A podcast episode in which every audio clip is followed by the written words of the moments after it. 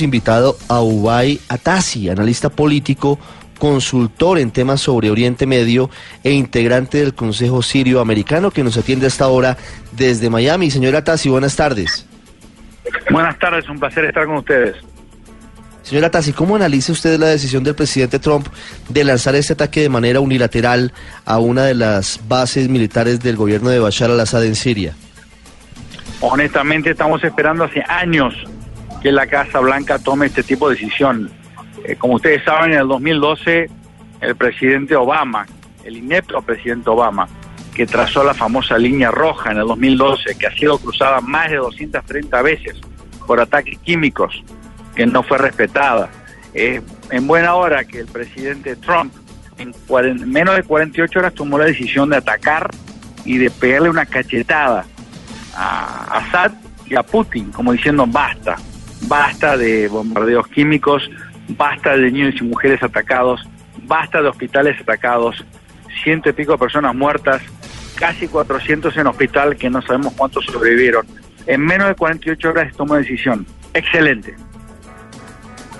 ¿Esto puede traer consecuencias más amplias para la región, para los países vecinos de Siria o incluso para el mundo? ¿Podría llevarnos a un conflicto internacional? No, porque si tú analizas los protagonistas de la zona, Rusia, Irán, Hezbollah, eh, no tienen la fuerza, no tienen los músculos, no tienen los bolsillos. Eh, o sea, eh, tanto Irán como Hezbollah son grupos o países terroristas.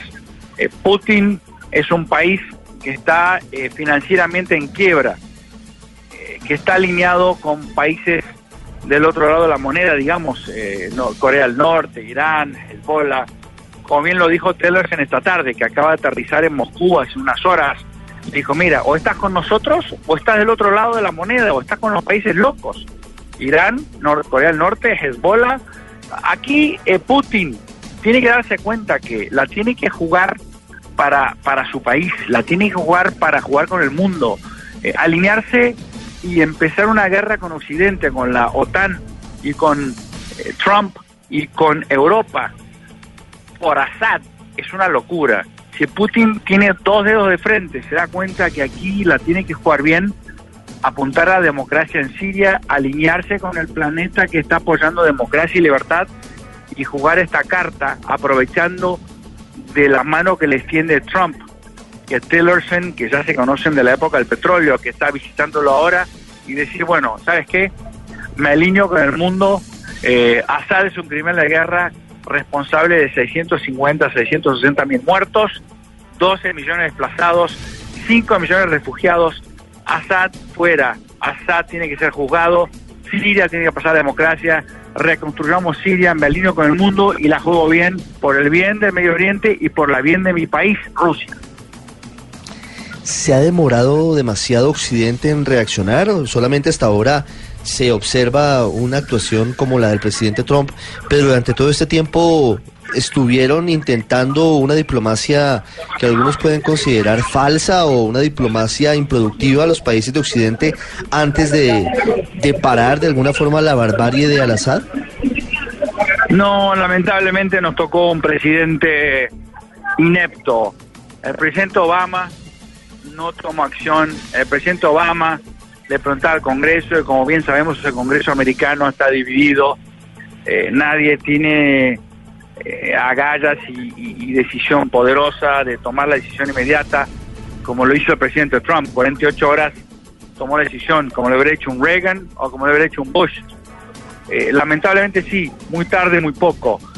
seis años de guerra en Siria, Obama no hizo nada. Si Obama hubiera hecho algo el primer año, hoy no existiría ISIS, hoy no estaría Rusia en Siria, hoy no estaría Hezbollah en Siria. El ejército libre debe estar soportado por un, una ofensiva eh, europea, americana, que hubiera dado la fuerza para así combatir la corrupción y la dictadura de Assad, y hoy sería capaz que sería un país democrático eh, mucho menos destruido. Siria está completamente destruido hoy. Ustedes han visto las imágenes. Eh, o sea, sí, la verdad que es lamentable.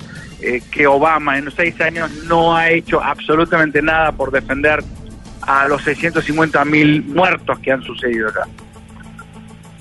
Háblenos de Siria, háblenos de su país, una potencia cultural con una riqueza impresionante en muchos aspectos, no solamente en, lo económico, por supuesto, sino en, lo cultural, en, eh, en tantas áreas. Eh, ¿Cómo estaba antes de, de todo esto que ha venido pasando y cuál es la situación actual? Bueno, depende a cuánto antes te refieres, porque Siria tuvo 15 años de democracia cuando tuvo su independencia en el 47, 15 años de democracia con un parlamento democrático del estilo europeo, en el cual, como, bueno, no te puedo esconder, mi familia fue partícipe, el primer presidente de Siria fue Atasi, eh, perdió elecciones contra Kuatli, Kuatli fue mi tío abuelo, eh, mi familia participa en casi seis presidencias de Siria, eh, la democracia en Siria anduvo por varios años y fue un país que anduvo muy bien democráticamente con un parlamento electo. Después empezaron los golpes de Estado, el PAS, etcétera, ¿no? Eh, y ahí viene la familia Assad, que el Assad padre tomó el poder cuando derrocó a mi primo Nurdin Atazi en el 70. Y de ahí, bueno, se pasó de padre a hijo y estamos en este eh, gobierno corrupto desde el 1970, cuando Assad padre tomó el poder. O sea, Siria antes fue un país que andaba muy bien, democracia, etcétera.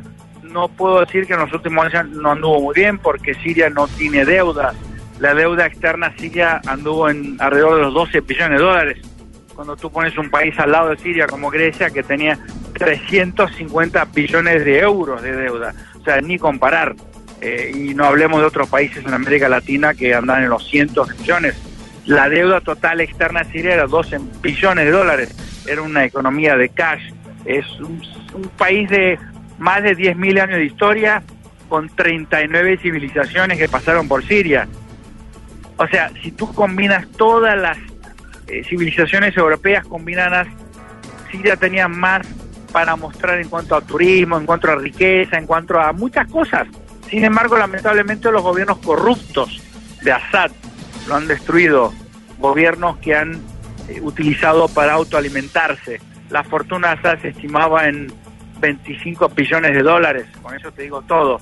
Y por eso estamos en el desastre que estamos hoy, la corrupción, la dictadura y, el totalitarismo que fue adoptado por Don Assad, soportado por Rusia y algunos países en el mundo, nos hacen llegar a lo que estamos hoy, lamentablemente un país completamente destruido, porque en el 2011 cuando se levantó la oposición contra Assad, nadie apoyó el ejército libre, nadie apoyó la revolución así para lograr la democracia que hubo en alguna época y dejaron que llegue a este punto y por supuesto todo esto honestamente culpo más que nada al gobierno de Obama porque todo el mundo esperaba que Washington, que la OTAN eh, mueva el dedo para hacer algo.